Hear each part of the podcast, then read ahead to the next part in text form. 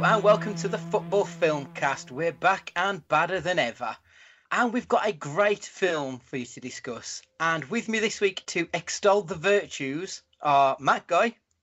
Hello, how are we doing? We've got Richard Hobbs. Hello, everyone. And we've got Stu Hall. This time it really is a great film. Really is a great film. And unlike last time, you haven't had to wait like six months for another episode. Really hope everybody enjoyed The Damned United. But today we're here to discuss something quite different. We're here for the big Dave Batista starring in the West Ham centric film Final Score.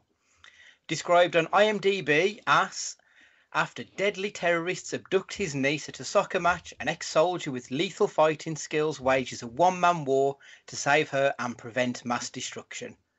And it sounds something like this. You know who I am? Yes. Good. Dimitri. Tell me where he is.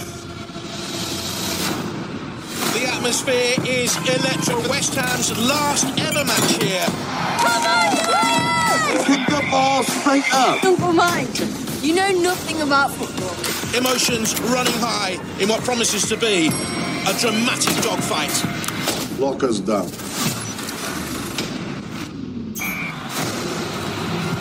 Gates are jammed shut. No one in or out at the moment. Can you take me up to the control room? How come you've got Ron's badge on?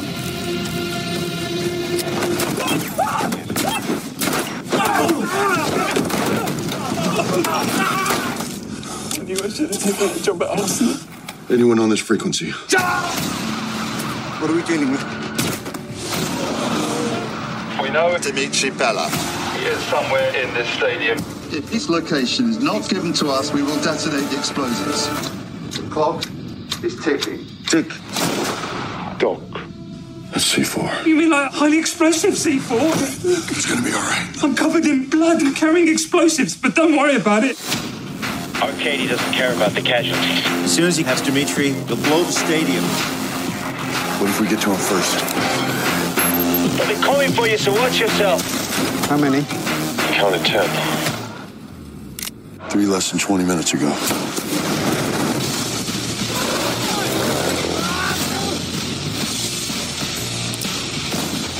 Sometimes you have to sacrifice the thing you love for the greater good. It's there! So, as we're recording in October, and obviously October is the season of the witch, today's warm up question is a simple one. Recommend me a film about witches. Stu? Can I just cheat and just say The Witch? because Oh, the um the Vi- Vivitch. So the one The- from like five years ago, which had two V's at the beginning. yeah, yeah, yeah. Yeah, The one excellent. one of the most excellent horror films of the last 20 years. Is that too much of a stretch to say? Because it's, I It's absolutely loved it. I loved it. Yeah. It's, it's weird. It's a bit. What is the genre? It's got a genre on its own. Ain't this kind of weird, like out there kind of trippy horror? It's it's Yeah, not it's- psychological. It's not kind of in your face. It's a bit of everything. It's its own messed up world of its all of its own making. Them Yeah, kind of, them four films. It kind of reminds me of a field in England. It's got that sort of. It's a period piece, but with not quite otherworldly, but not quite of this world horror tropes to it. Really Yeah, good it- choice though. it's it's in it's strange enough to um to have its own. I mean, you, you could put it with the um obviously he's only made two films that, and the Lighthouse so far, um but then our favorite is Midsommar. That's obviously in his, the same genre of weirdness. yeah, So absolutely. when you said it, I mean that was what stood out to me because that was the one I watched last. So I'll take the easy option. Fair enough. Rich, what have you got? So, I'm, I'm going to say I didn't misread the question. I actually took it quite literally. And it says a, a film with witches in it, or a witch in it. So I am denied because I'm I'm for for probably my sins, I guess, in this group. I'm not a massive fan of horror movies. Mm. It's not really been ever something I've really kind of got into. So I was in the. I go, do I go Hocus Pocus? I thought no. So I- I've settled on Princess Bride. Oh yeah, that that's a top film. And to be fair, I didn't Yeah. say it had to be horror, so uh, yeah, I fully It's- endorse that one. Um, mate, number one, running order. I've got him um, other phone just to double check because when she was like film about witches, I was like, shit. Um, so, so, yeah, I think Princess Bride. I think you know it's not exactly going to be um, the hottest take in the world to say it is a bloody brilliant film Mhm. and arguably one of the, uh, I guess, most quotable um, rom coms. For one, uh, it's not even a rom Yeah. com. It's, it, it's a comedy with a romantic story within it, but it, it, it it's a wonderful film. Um, Yeah. and I feel like you know if, if we're going to sort of have one involving a witch, I don't think it can uh, go um, unsaid. No, that is absolutely fair.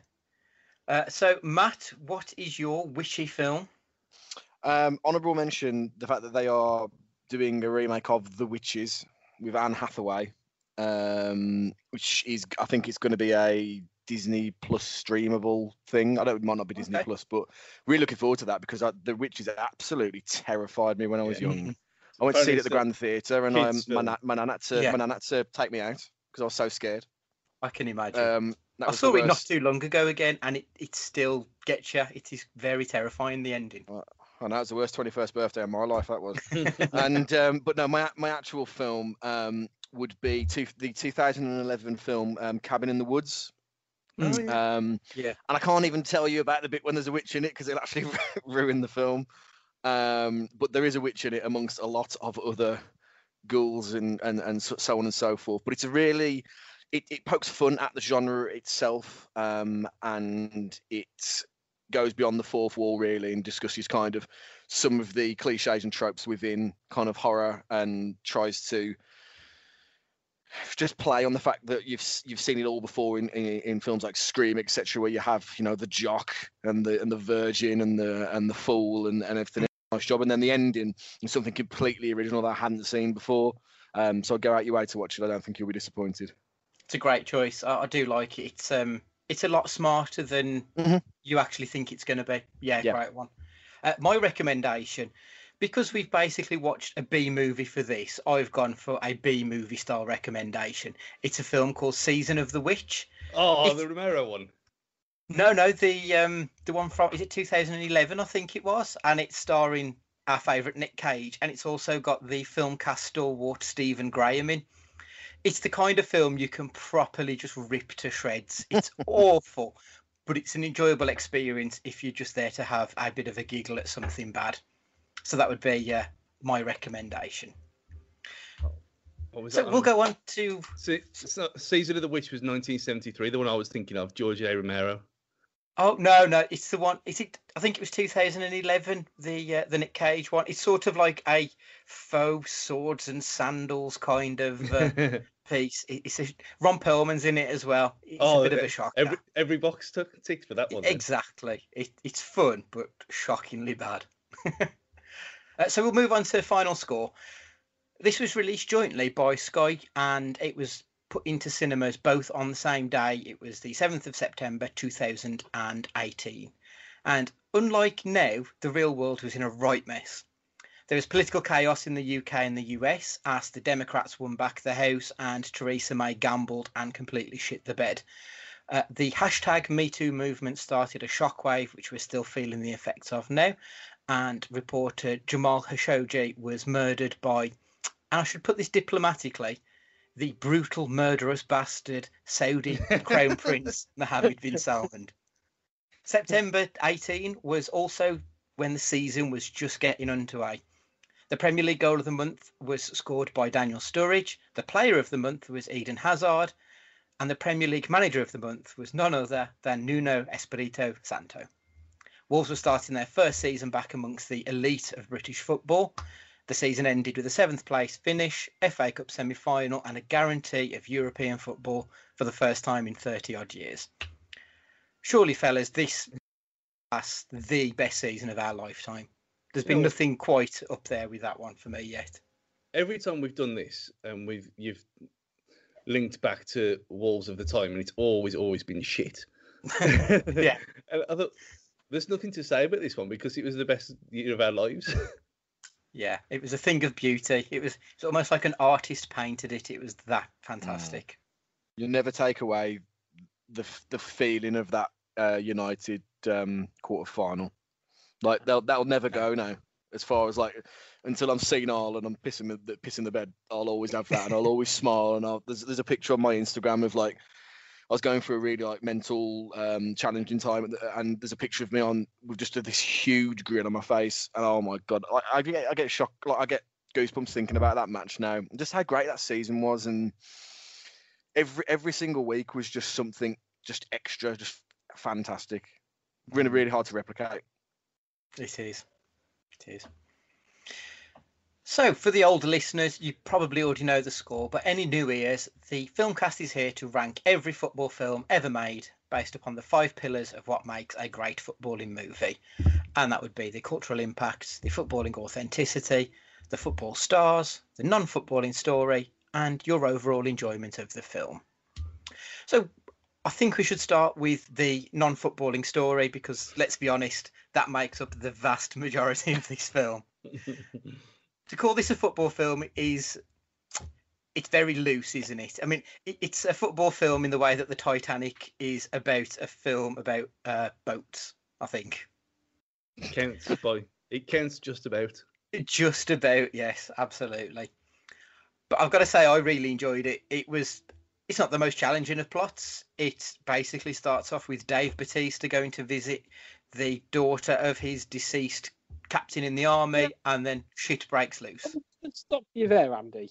It doesn't start with that, does it? It starts with a backlog about the Russian a civil war Russia, and then yeah. it then cuts to Dave Batista, the American soldier who is who then comes over to England to see his deceased best mate's family.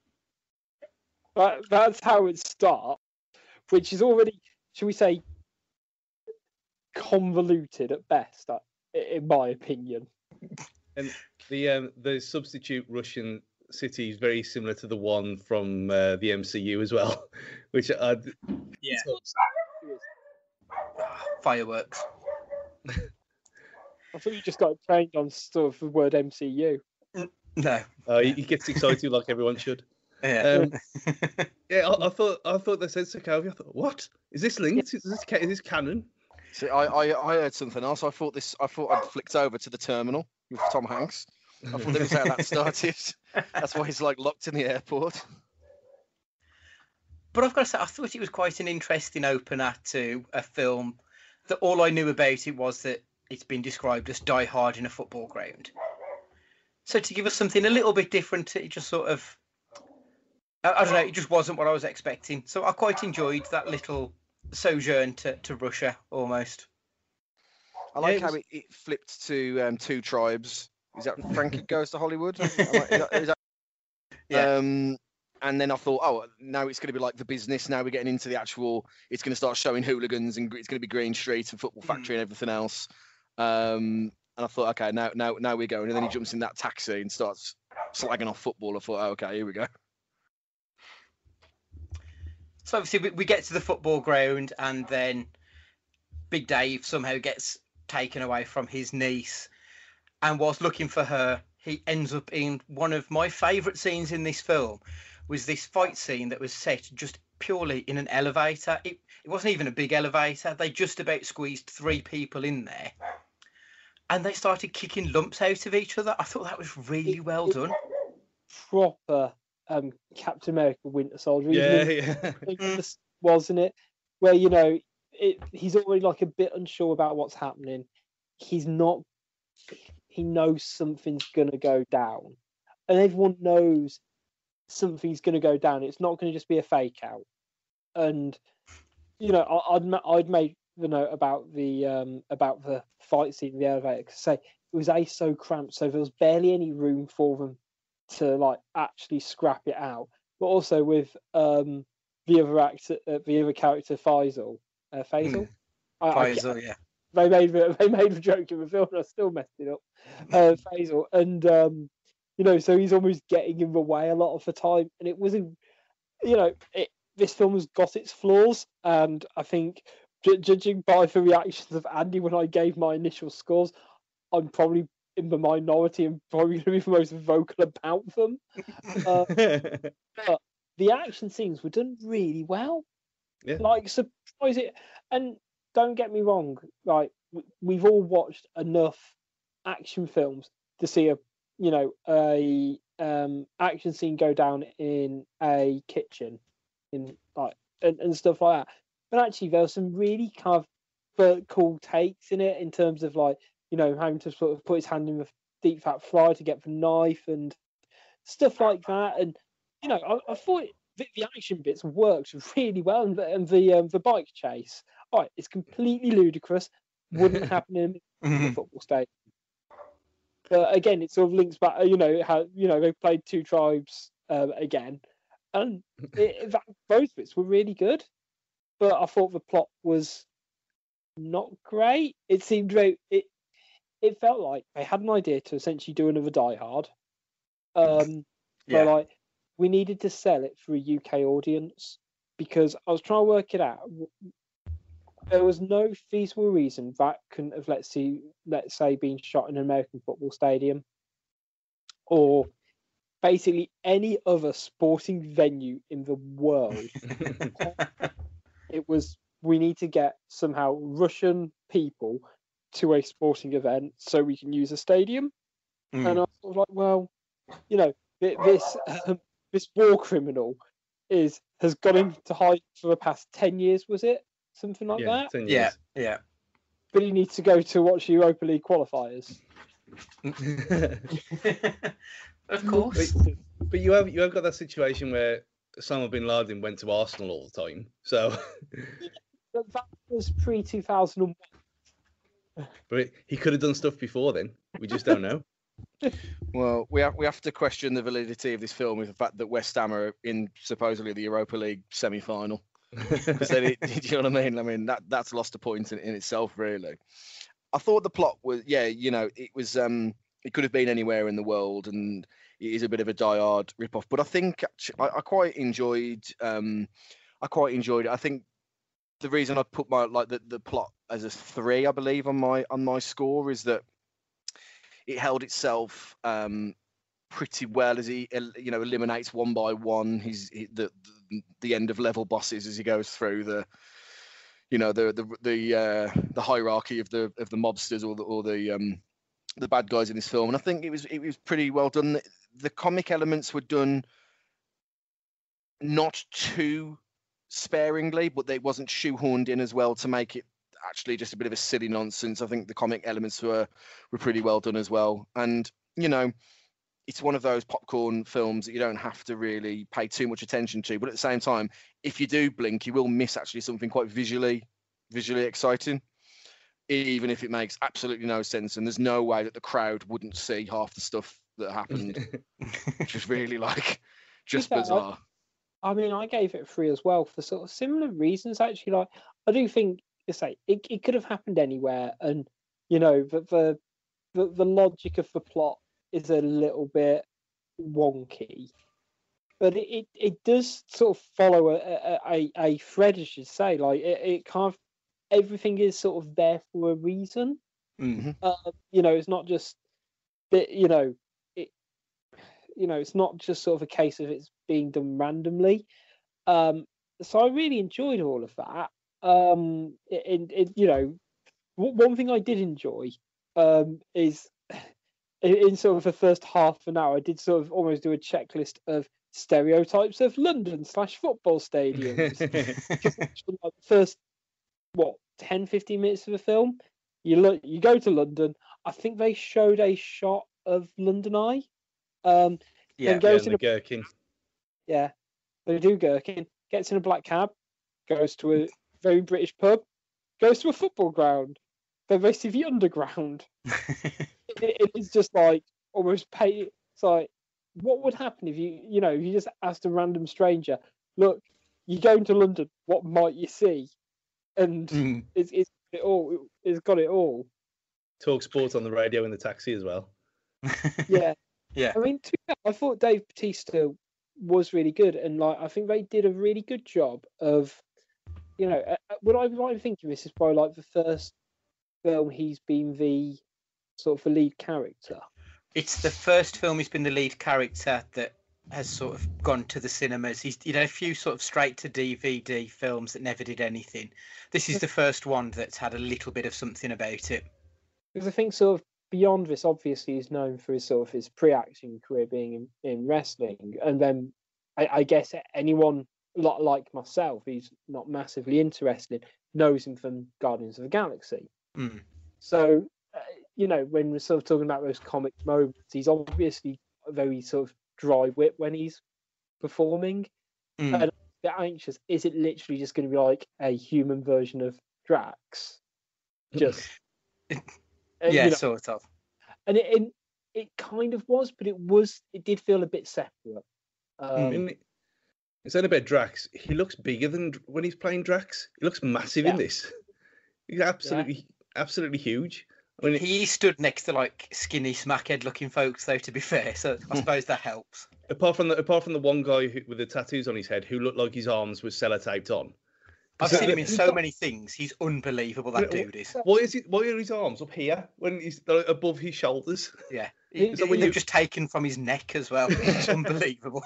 Again, a note I made the like because he looked like the hardest henchman, didn't he? Yeah. Like, he, he- so I kind of assumed he'd die a good way into the film. Most likely, he'd have killed, you know, um, Batista's sidekick sort of thing. 'cause that's usually what happens, isn't it? Mm. But he dies inexplicably early. Like he just Yeah.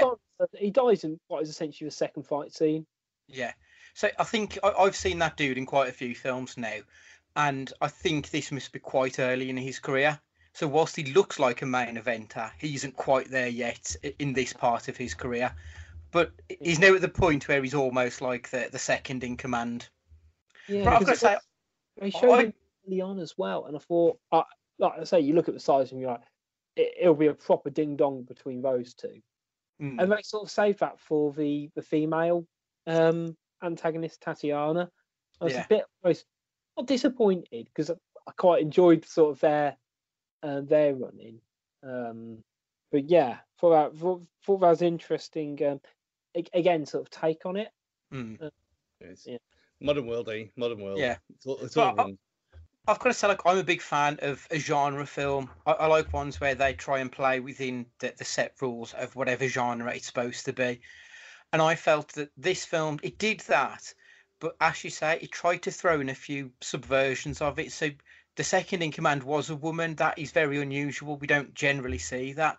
So I felt that it, it, it was a genre film, but it also tried to push boundaries slightly, which it had no reason to. Let's be perfectly honest. This was a film to try and get Sky Cinemas up and going as a a, a thing in in British cinema, I suppose.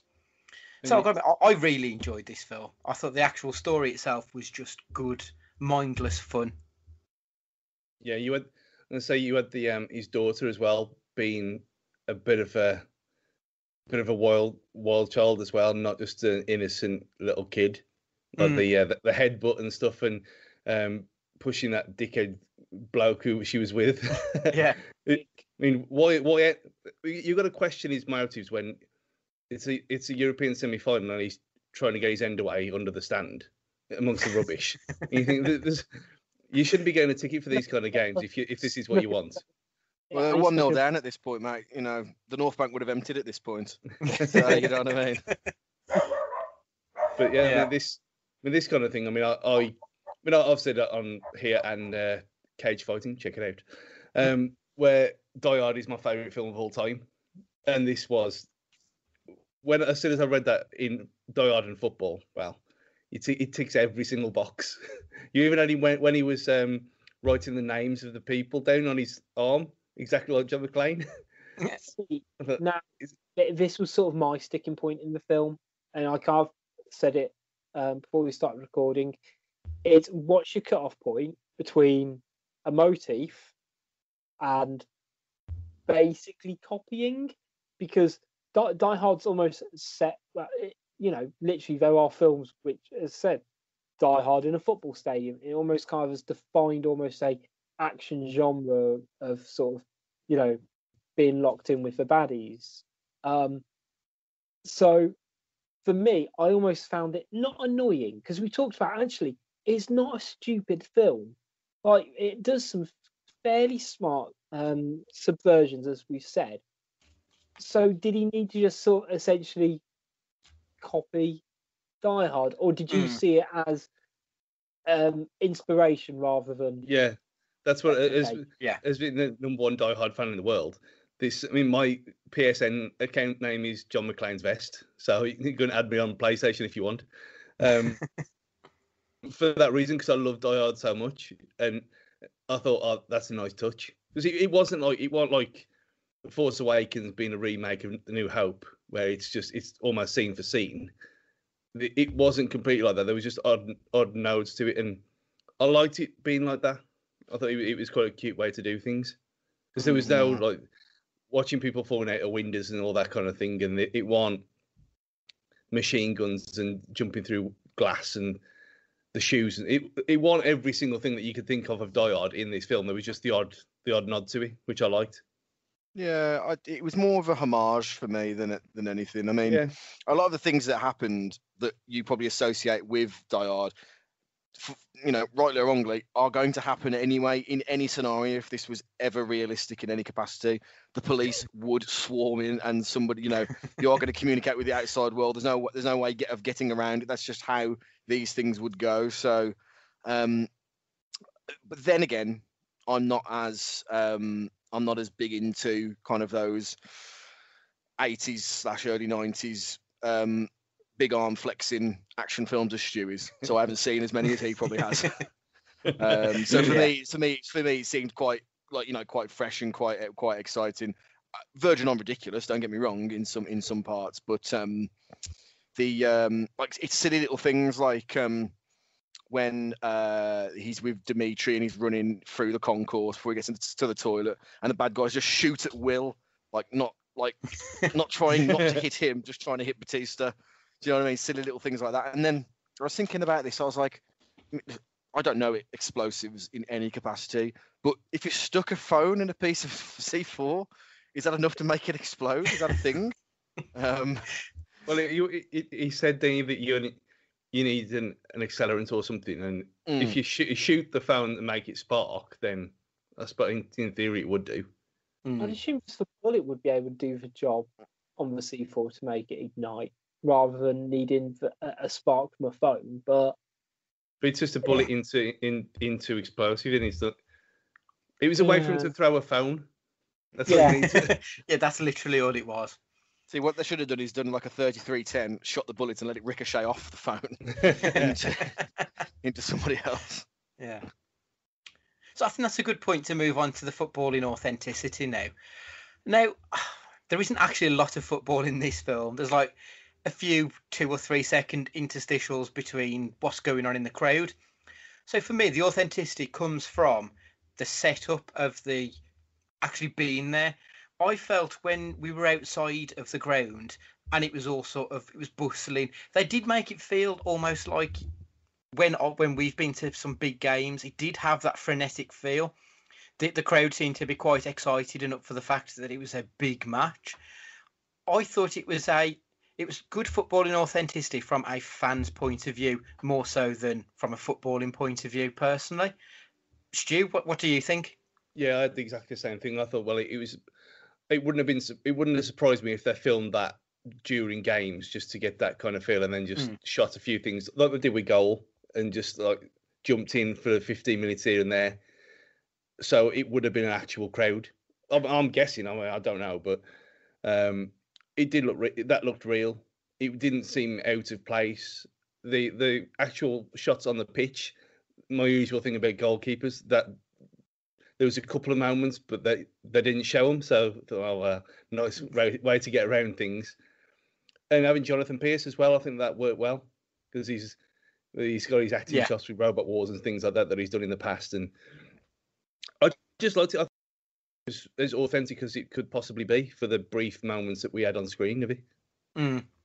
yeah, And- so I was was going to say, I, I um, I was less flattering towards it, chiefly because the there wasn't any football, and the football that was there, it was very, you know, uh, unlike some of the other stuff that we've watched, which has been, I guess, sort of semi clips and, you know, or it's been, you know, actors who dabble in football or things like this.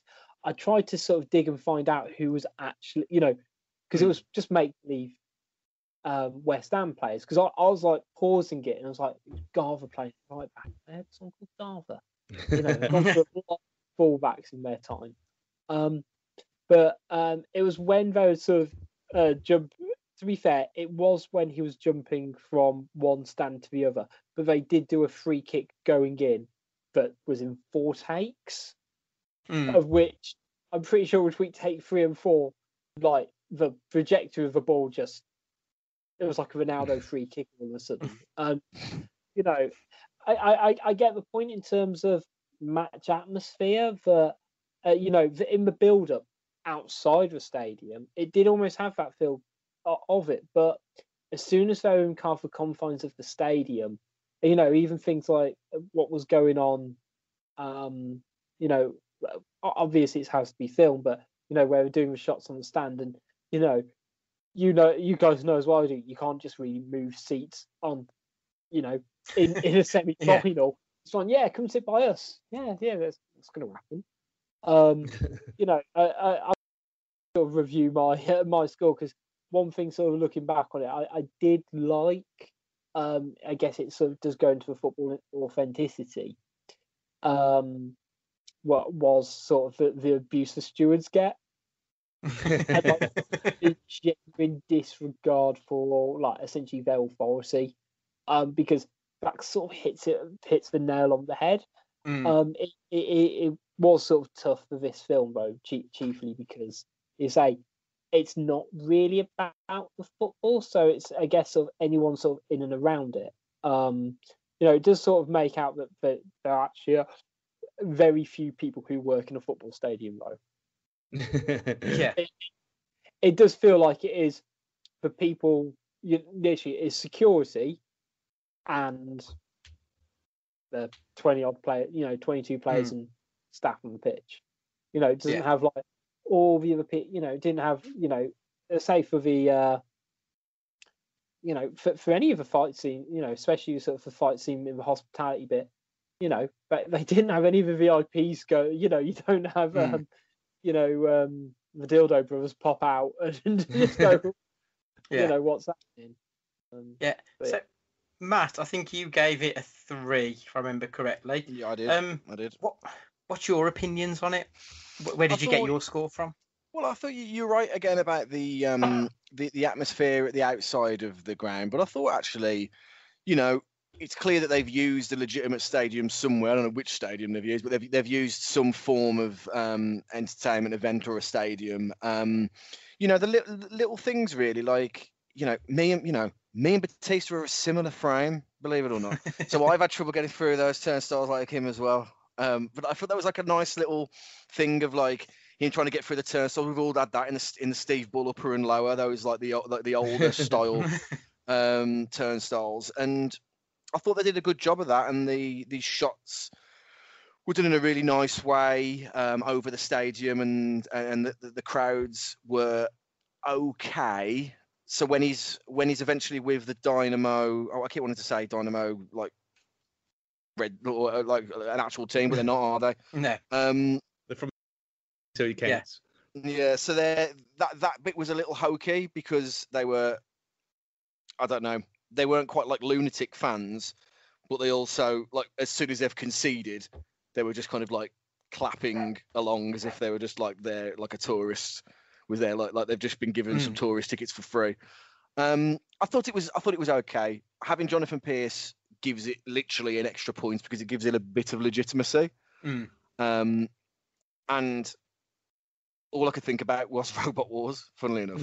Um, but a shortest amount of time, like a split second, I thought, he's one of the bad guys, Martin Skrtel. But wasn't. um, sadly, which would have given it a, a point in an area where it desperately needed it for me, which would have been footballing stars. Uh, yes, yes. That that takes us on nicely then to footballing stars. Thank you. So we had. It's almost like we planned it. Rufus Brevett and Tony Cottee. Have I missed anybody else? Yeah. you mi- Yeah. miss the presenter Matt Lorenzo, who used to be on Sky. He used to be on Soccer AM all the time. The guy who I, got, I never even clocked him. I yeah, was going to say got shot. Um, um, they all did, they all got shot, didn't they? Sort of very uh, very elaborately, from what I can remember. yeah, because Matt Lo- Matt Lorenzo used to be, you know, when uh, Russ Williams used to work on Sky as well, like mid nineties. This is like Right. this is really niche Sky Sports team, Yeah. 1998 kind of talk here. But yeah, there used to be a, a gang of them. Like Matt Lorenzo used to be, it's Matthew Lorenzo in the credits of this, so he's upgraded. Um, he used to do soccer soccer extra and stuff on Sundays and things like that. And I thought, oh, I ain't seen him for years. Well, I presume he works for beIN or Premier League TV or something like that now. But yeah, he, he was in like a proper presenter. I mean, that is time. such a throwback. I I probably would have forgotten him if he walked up to me and said, "Hello, I'm Matt Lorenzo."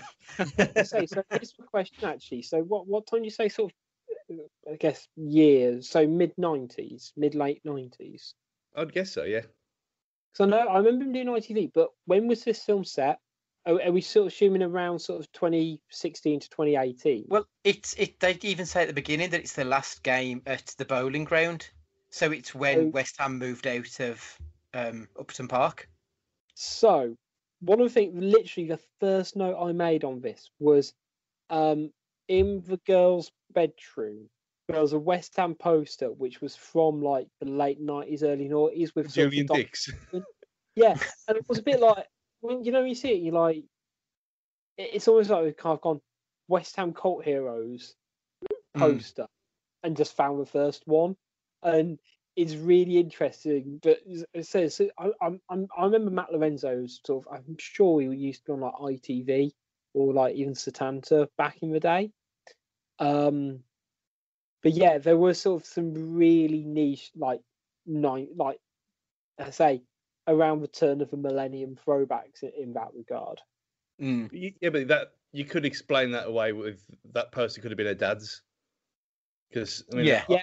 I've got Yeah. Steve. Bull, I've got Steve Bullthings over there. he retired in 1999, so that could be one of them things. Yeah. But I've, I've got to say, like, I just about remember Rufus Brevett as a player. I remember him more from Fulham than West Ham. So for me, I, I nearly gave this category a zero.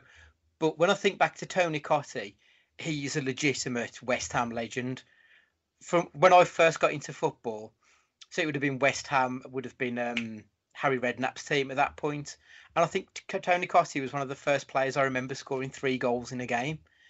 So I've given them a one for this category purely because of Tony Cottee. I don't really think they deserve anything else because I was going to say, I've shifted mine up to one um, for, that one, just because I go, yeah, it, it had some, and it not that it could and it should have more, but you know, it could have done cutaways to a bench or something like that, or I say it could have had the Dildo Brothers in there. Um, just some- something. Yeah. you know, just something just that would make it, I, I, I guess, more twenty, you know, twenty eighteen relevant rather than nineteen ninety nine relevant. Yeah, maybe. uh, so I think we should just have a quick break there and then we'll come back with the cultural impact and our overall enjoyment of the film.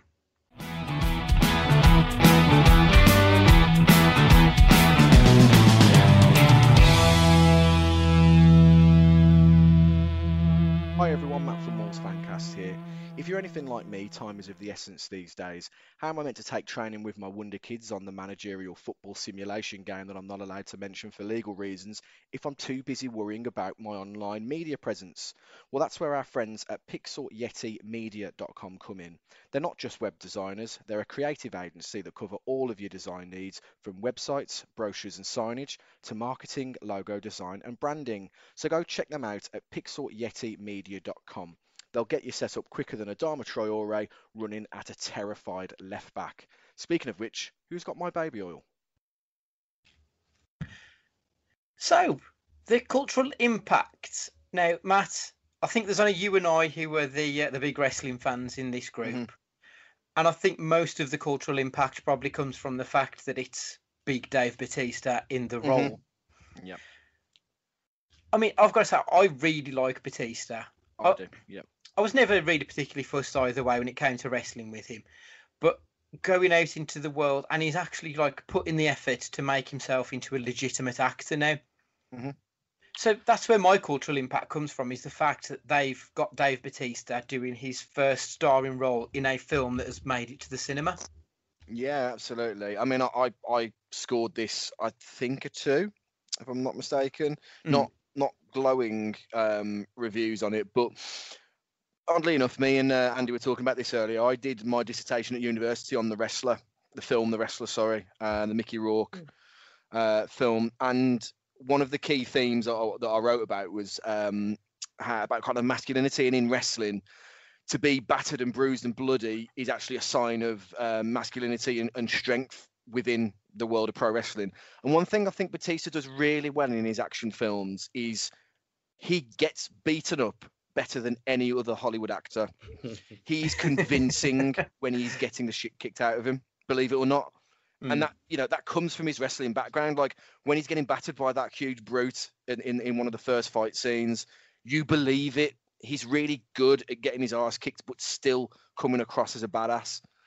Um, and his his tough, grunting persona isn't lifeless either. It's it's funny, it's humorous, even though you know he, he does quite a lot with what he's given with characters. When he's in his more comedic roles as well, like Stuber, um, Mm. which was I really enjoyed that. Really Yeah, enjoyed it Same. and um, you know, obviously as Drax as well in Guardians of the Galaxy, he he steals the show without doing a lot or, or being given a lot to work with. Um, so I was really, really, really impressed with him in this film. I thought he um, he was an excellent choice.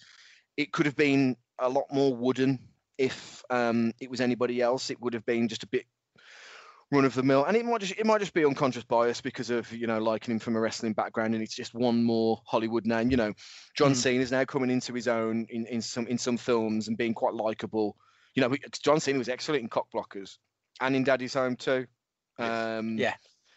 So, yeah, really, really enjoyed him in this. Sadly, that's where my enjoyment ended from a cultural impact point of view.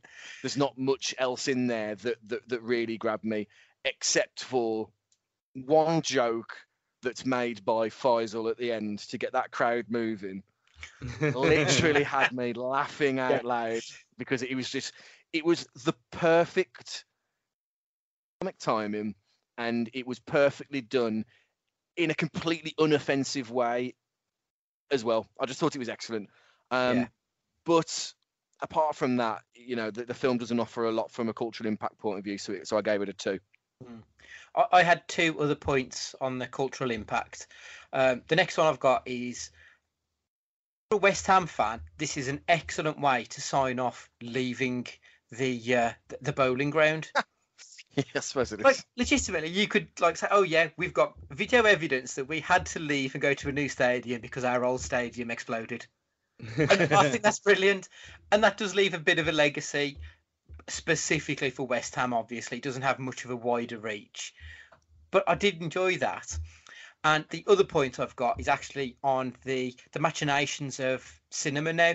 So it was released on the same day, streaming and in the cinema, and we seem to be slightly going that way now in in the real world. That's very much what we're doing with. Obviously, I know we're forced to due to the pandemic, but this is the first time that we've seen that happen, and it's been a moderate success. They know that they can put films out via streaming services and get the views that they want. So for me, those were the two other cultural impacts, uh, the the legacy of this film. Uh, Stu, have you got anything to to add? When I asked, and I mentioned this film to a couple of people, they had no clue what it was, what I was even on about, which is not great for this kind of this segment, is it? And I, had to, I said, yeah, Dave Bautista, you know, the big blue guy from Guardians. In went, what? Obviously, they know they know Drax, but they don't. No one, hardly anyone has heard of this film, and it's like buried in Sky Cinema vault, you know, Mhm. kind of in a way, because it's because I remember I remember them adverts coming on saying in cinemas and Sky Cinema jointly, and I didn't have Sky Cinema at the time, and I still Mm. ain't. Um, and I never went to watch it either, even though this is exactly my kind of film. So it was one of them where it was just lost for cinema goers because it wasn't pushed at the cinema that much. It was pushed on telly, and then people who haven't got the channel don't watch it on telly because they haven't got the channel. So Yeah, and I think what- that was um, that's very much borne out when you look at the uh, the box office. So it was a twenty million dollar budget, and it only recouped seven hundred and seventy six thousand. Um, but obviously, you can't really judge it on the box office because it wasn't a box office film; it was a TV film ultimately. yeah, it was an experiment in that that for that reason. It didn't work for the cinema version, but No, I mean, uh, you look at it. I, I've, from how good Faisal was in this, I would have expected him to be in other things since, and I don't recognise him. I've seen him Um, in the odd thing here and there, but not a massive amount. But yeah, it's. I mean, it's just. I mean, it should have more of an impact just for Pierce Brosnan's accent, which we've gone nearly forty minutes without even mentioning. Fucking say, but- Pierce Brosnan. I was going to say when like again like before watching it, I you know went on Wikipedia and IMDb just and it's like Pierce Brosnan's like second billing. I'm like, Mm. I assume he's going to play the baddie. And what? How long did it take for him to actually it, it to get featured or recognised? Um, it was a good chunk of the way through, and I think uh, kind of, uh, we've kind of moved on from it. But in terms of sort of storyline, you know, they focus so much on his dead best friend. Was it might have just been the Pierce Brosnan link back, but I was sort of thinking that dead that dead best friend's going to be alive and he's going to be um he's going to be the villain, isn't he? And then I'm like, no, no, you're just getting Pierce Brosnan stuck in your head.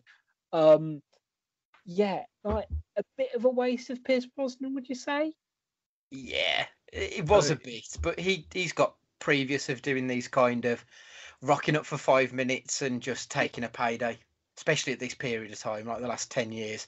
He hasn't done a lot of acting, but he's done a lot of tiny bit. little roles. I mean, he's. Uh, he could have done this in a weekend, couldn't he? Realistically, and he. He, li- he lives in. Oh, he doesn't live in London anymore, does he? So he would have had to fly over for this. yeah, probably. Yeah. because he was I I know when he was um he was on he was on Lorraine at the start of um, lockdown, talking about the uh, the world's best film, which is uh, uh, Matthew. The Uh, Netflix- Eurovision. Yes, exactly. Um, he was he, was- he, he was talking about that on Lorraine, and he was saying about how he was living in LA and all this kind of thing. So, but it, unless he just did have a free weekend and thought, oh, go on, then I'll do this for a laugh.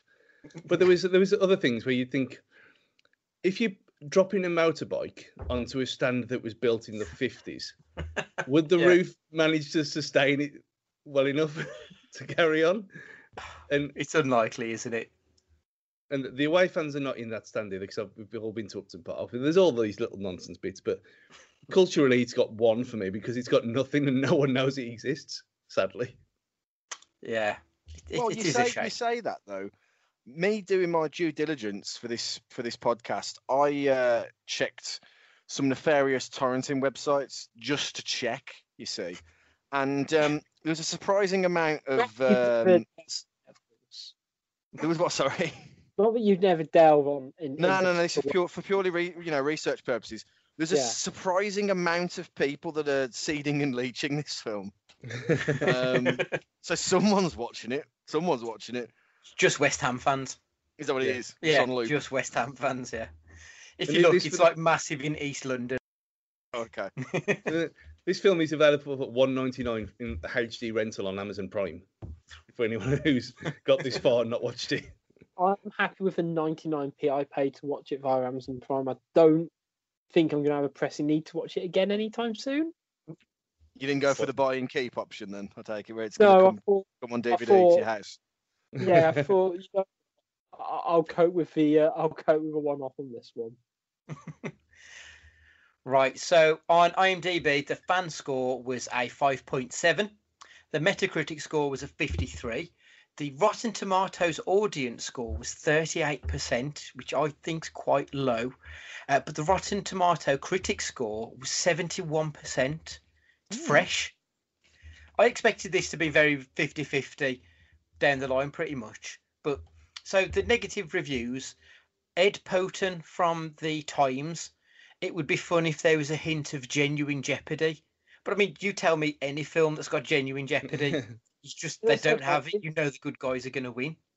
Yeah, like they could. The only thing I could think of is, is as I said, they killed somebody off earlier on or halfway through who had some level of significance. Importance, yeah. Yeah, Yeah. that So- that that would have made it a bit better. Jonathan Pile of Empire magazine. It's let down by lapses into cliche and by simply not being audacious enough with its action set pieces. They had a it fucking motorbike on the roof for crying out loud. But there were also a few positive reviews. Obviously, we got a 71%. So Leslie Felperin of The Guardian. Final score puts a cheeky British spin on the setup, and it's hard not to smile when an American character gets thumped for calling sport soccer instead of football. and Dennis Harvey of Variety, possibly the least political movie about terrorism ever made. Final score has no ambitions beyond pure escapism, and it meets its humble goal. That, and that sums it up perfectly for me. It is Yeah. just pure escapism. Yeah, and that's that's exactly why I gave it five out of five because I thoroughly enjoyed it. It's completely ridiculous. It's completely ridiculous. It it knows that it is, but it doesn't. It doesn't let it in on the joke. It plays everything straight, which makes it even better. In the- in- Absolutely. In, this case, anyway, sometimes it, that doesn't work, but in this case, it works perfectly. And I've I watched it. I've watched it twice in twelve hours, and it's just it's it's magnificent. I mean, the, I will watch this again. So I, uh, most of the films that we've done at this point, it's 50-50 if I ever watch them again. This one I definitely will. I enjoyed it. I like Batista. He's a believable character in the lead role. He's endlessly likable. He's funny. He's tough. He looks the part. There's no suspension of disbelief with him. He's perfect for the, the position they put him in. And it's the best Die Hard film made since 1988. It's brilliant. I have thoroughly enjoyed it. Yeah, five stars from me as well, Stu. Absolutely. Hang on, can we just Richie's shaking his head. Die, Die Harder was 1990. Let's just just clear that up. first. this is better than Die Hard 2. Uh, uh, no, no, no, no, no. Yeah, yeah. Die Hard 2's got snow as well. It makes it almost better than that. There's so, sometimes I'll flip flop between the two, which I prefer most at Christmas time. No. Can we um can we call this podcast Balti Pie Hard or something like that? just, just because of how much it's a blatant rip-off. Oh, Um, I miss Balti Pie so much. I gave it um I gave it a four on the basis I enjoyed it. I thought it was um it was a good ride. I probably won't watch it again unless I'm unless like I'm watching it with someone like to say, "Oh, "Have you seen this?" It this might be a laugh kind of thing. Um, I enjoyed it. Uh, it. It was a bit silly at parts. You can't take it very seriously, but Dave Batista's performance um, brings it up a point at least, and I'm glad it didn't go down like the Cockney geezer football violence route in, in, like, in pretty much any capacity because that's been done to death um, at this point. Um, no, I, I, I enjoyed it. It's not it's you know it's not the be all and end all of, of action films, um, but it's certainly not the disgrace that I thought it was going to be when I saw what we were doing this film. When I looked at the front cover and thought this is going to be enormously shit. And it wasn't. So, Rich, what was uh, your thoughts on your overall enjoyment? Would Would you No. recommend it to people? Probably, probably not. Um, I mean, I, I gave it a three. Overall enjoyment, I gave it a three in the end. Um, similar to Matt, I went in with low expectations. And you know what? For probably the best part of, well, well, yeah, a third of the film, my expectations were being met at that point. But Hmm. it did win me over. Um, and there, as I said, there were some really fun parts to it. Uh, but I, I think it was lacking in quite a few different ways. Um, when it kind of comes down to it, and you know, if you're looking for a, I was going to say, if you're looking to watch Die Hard, watch Die Hard. Um, you know, I what I I, I do uh, sort of completely agree with Max. I was sort of thinking, sort of in the middle of this, so I kept I kept trying almost draw parallels to Green Street because as I said, I, I remember when they filmed it because I think I did sort of ima- you know Dave Batista's a West Ham fan because he watched one game in in, in doing it.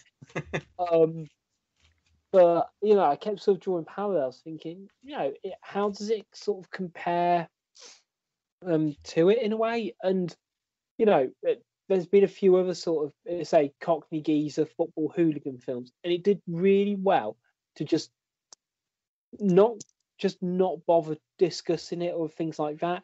But I think there could have been some better ways how they could have kind of got to different points in what they're trying to do.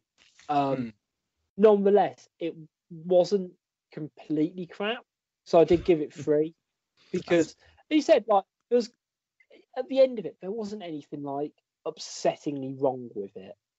You know, it had some it had some really charming moments, had some good character beats, but I felt actually it was quite unfulfilled by the end of it. So, Hmm. you know, I think I think a three. Will I watch it again? Well, I only spent ninety nine p rather than one pound ninety nine on it, so probably not. But you know what? If it was on, uh, on like you know ten o'clock on ITV two, I'd probably have it on in the background quite happily. Mm. So, Yeah. So it must be a cold day in hell because myself and Stuart have agreed on a film. so this film, I'm assuming we're all sticking with the scores we sent through earlier. Yeah. Correct. Okay. I've shifted mine ever so slightly. So wh- what are you going with now then, Rich? Do you want my total? Just your total, please. Uh, how good can I do maths? Uh, five, six, seven, ten. Ten. Right. Okay. so my overall score was a 17. Stu also gave this a 17. Matt came in with a 13, and as you've just heard, Rich is following up with a 10. So the final score for final score is a 57%, which puts this ahead of When Saturday Comes, which was on 54, but behind Goal on 66. I'm a I had a little little bit wo- I had a little disappointed in worry Matt then. and Rich. I had a little worry there that this was going to be getting close to the damned United for for, for a split second. Well, no, that was like 83% Yeah, for uh, the God Damned that. United. That's um, I, I think that is untouchable if I'm perfectly honest. So I can't imagine anything will come close. If this was if this was buddy. film cast for anything else and it wasn't for a football film, this would have scored a lot higher. Yeah. It's just that you can't call it a foot. You can't you can't give it extra points for being a football film. I gave it I gave it extra points because it's got a wrestler in it. For, like like forgetting the rules. Do you know what I mean? Um, Same, Uh, same. I, I mean, I gave it three for non-footballing story, two for footballing and um, authenticity, one for footballing style, one for cultural impact, and I said three for overall enjoyment. I sort of feel like Stu's just C mine and just sort of gone on steroids on it, basically, and sort of add- add two on each one. Yeah, and I- I've got to be honest. Like Batista is one of those actors that no matter what he's in, he automatically gets three extra points. mhm. Even if it's shit, it's at least a three because Batista's in it. It's the same with Dwayne Johnson. Anything with him in, it's at least a three star purely because he's in it. So yeah, you, you probably are right. It's very much it, it got given the benefit of the doubt because we, we like the people who made it. I think maybe.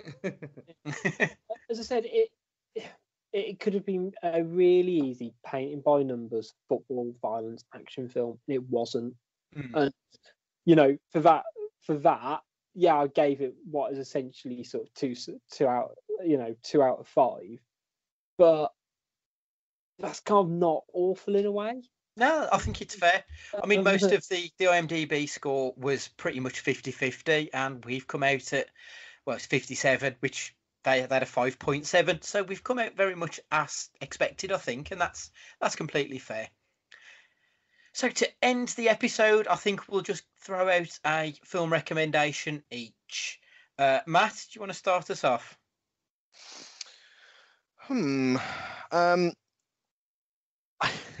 I was going to talk about Eurovision, um, but Yeah, let's just But talk no. about it anyway. Oh, God, yeah, please it's great.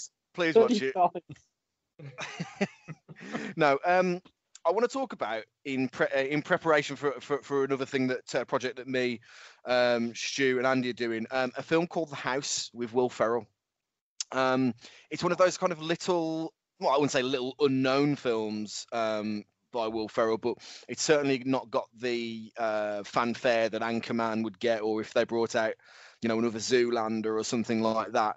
Um, do not be put off by this, um, by the reviews of this film. It's excellent. It's a really fun kind of uh, silly suburban story about a couple that need to get um, tuition for their daughter to go to college. So they set up a casino in their home, basically. Uh, and all of the pitfalls that happens in, in, in, that story. It's really nicely put together. It's got some it's got some really slapstick moments in it, and it, it takes kind of the piss out of Middle America. And it's just it's just a good fun romp without it being anything overly offensive. So if you need something um, kind of popcorn to watch without putting too much into it, and you fancy something new that you haven't seen with Will Ferrell and not watch Anchorman for the 50th time, go and uh, watch The House don't like Will Ferrell, and I second that recommendation because Jason Mantzoukas is in it, and he's mm-hmm. one of my favourite comedic actors right now. And also Amy Poehler, she's just fucking marvelous. So yeah, that's that's a good shout. That is Matt. Uh, Rich, what what's your recommendation, please? I was gonna say, um, actually, it's a really um, that is a really good shout. It's uh, again sort of similar to I think one sort of I've picked out previously in terms of it's almost being like I say I like I was going to say a relatively light-hearted comedy, but you know, how get to, I guess, sort of what's the? I've, uh, it's almost similar to Date Night in a way, in terms mm. it's it's just a stereotypical sort of middle of the road married couple, um, just sort of ticking along.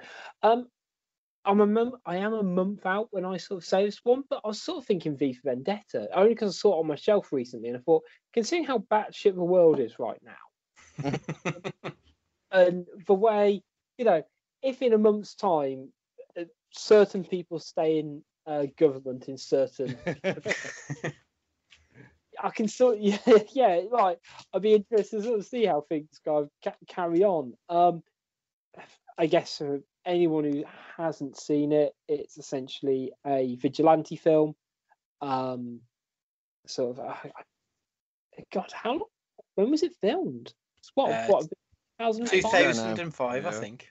Hmm. Yeah, so you know, it, ironically, it's supposed to be set in the future, which is about now from when the graphic novel was done. Um, there are probably some sort of touch points that probably hit quite home still now, um, which is what I say. Um, so be careful on it, but again, uh, I don't think you can go wrong with it. No, it's a good, good call. That is. Stu, what's your recommendation? Well, it's nowhere near as deep as that. Um, I think, in keeping with this, um, this kind of theme of die-hard-ish films, go and watch the uh, Olympus Has Fallen trilogy again. how great they are! For never seen them. I've never seen oh, them. Oh come on! Oh, come... no, seriously. What? I'll, I'll put it on the list. No, London you, is just, terrible. Yeah, but you can't watch London Has Fallen. You have to watch the first one first because he doesn't really make any. You do because he's there's he will get he'll his OCD won't be able to cope if you don't watch the first one. No, I've got to do so, it in order. I've got to yeah. do it in order. Yeah. yeah. So watch them. I mean, watch the watch Olympus definitely. The other two, if you want. Um, but the other one, since we since we, the uh, rom com things got been mentioned, there's thinking about couple films, and there's a, a, small one from 1983 called Valley Girl that you might have heard of. oh no! Don't do it to yourselves, please. that it's a coming of age drama. Go and watch that. I would say speaking, I, I didn't want to do it as a recommendation because, well, they're, they're there for a reason. But there's a, a film on Netflix which I guess this was the last film I watched. Um, because it's always a bit of a struggle for me because I watch lots of films regularly. But there's a one called Love Guaranteed, um, starring one for Wayans Brothers. Um, and you know what? It's got a really good premise. It's a man who sues a dating agency, um, who can't find love apparently, despite him being an incredibly attractive man. He's gone on a thousand dates and still hasn't found the right woman. Obviously, he falls in love with the solicitor he's hired to um, prostitute. Um, and you know what? Me and my wife were really enjoying it up until it just sort of it decided just like properly phone it in for the last like act. And it just completely crumbled. Um So if you want to watch a good film, watch like the first hour of that. I think it's 90 minutes long.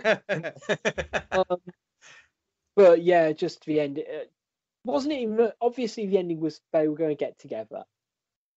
Everyone, you know, you can see it from literally just before you press play. Mm. But how it sort of gets there at the end, it's just like, oh, really?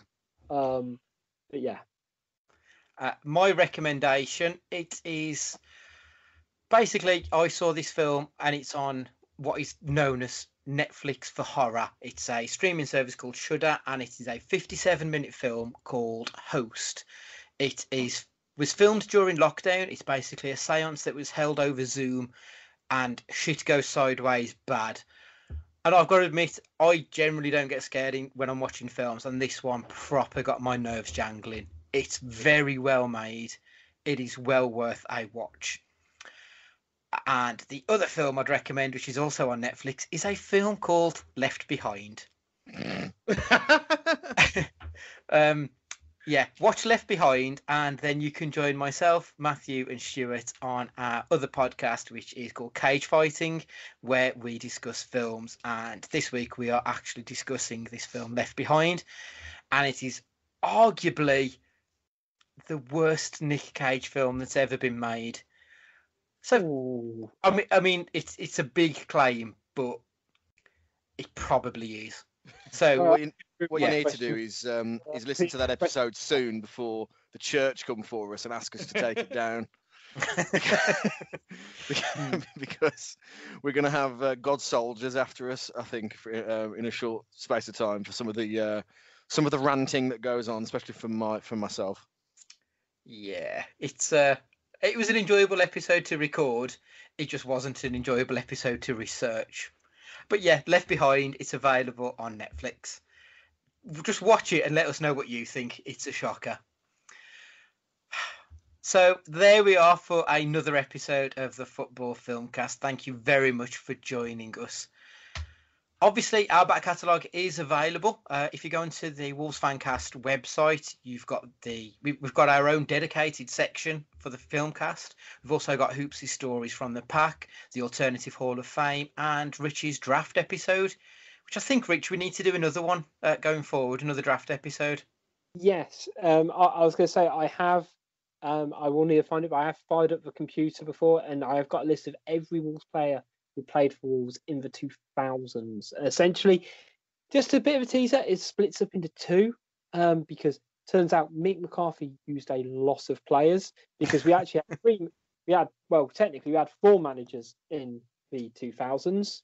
Um, so essentially, it go. I think it is a, a split of uh, Colin Lee players, Mm. uh, Dave Jones, uh, Glenn Hoddle, and Mick. But because basically Mick got to the Prem, he used a hell of a lot more players. So we'll we'll have a variation. It might be like six from one, five from the others, or you can have a maximum of seven. Haven't quite decided yet, but we'll definitely add it into a rota, maybe in the next international break, and um, it'll be a really good one. Uh, we also have our um, a couple of mental health podcasts on the website as well. Oh yeah, of course. I mean, we are recording this on the uh, the weekend of World Mental Health Day as well. So obviously, if you ever want to chat or anything, just drop us a line to our, our Twitter, which is the at WWFC Fancast, or you can get us on the emails and everything too. We'd love to hear from you. So for this episode, it is goodbye from Matt. Take it easy, guys. Stay safe. It's goodbye from Rich. Sayonara. It's goodbye from Stu. Coady for England. and it's goodbye from me. And remember, be excellent to each other.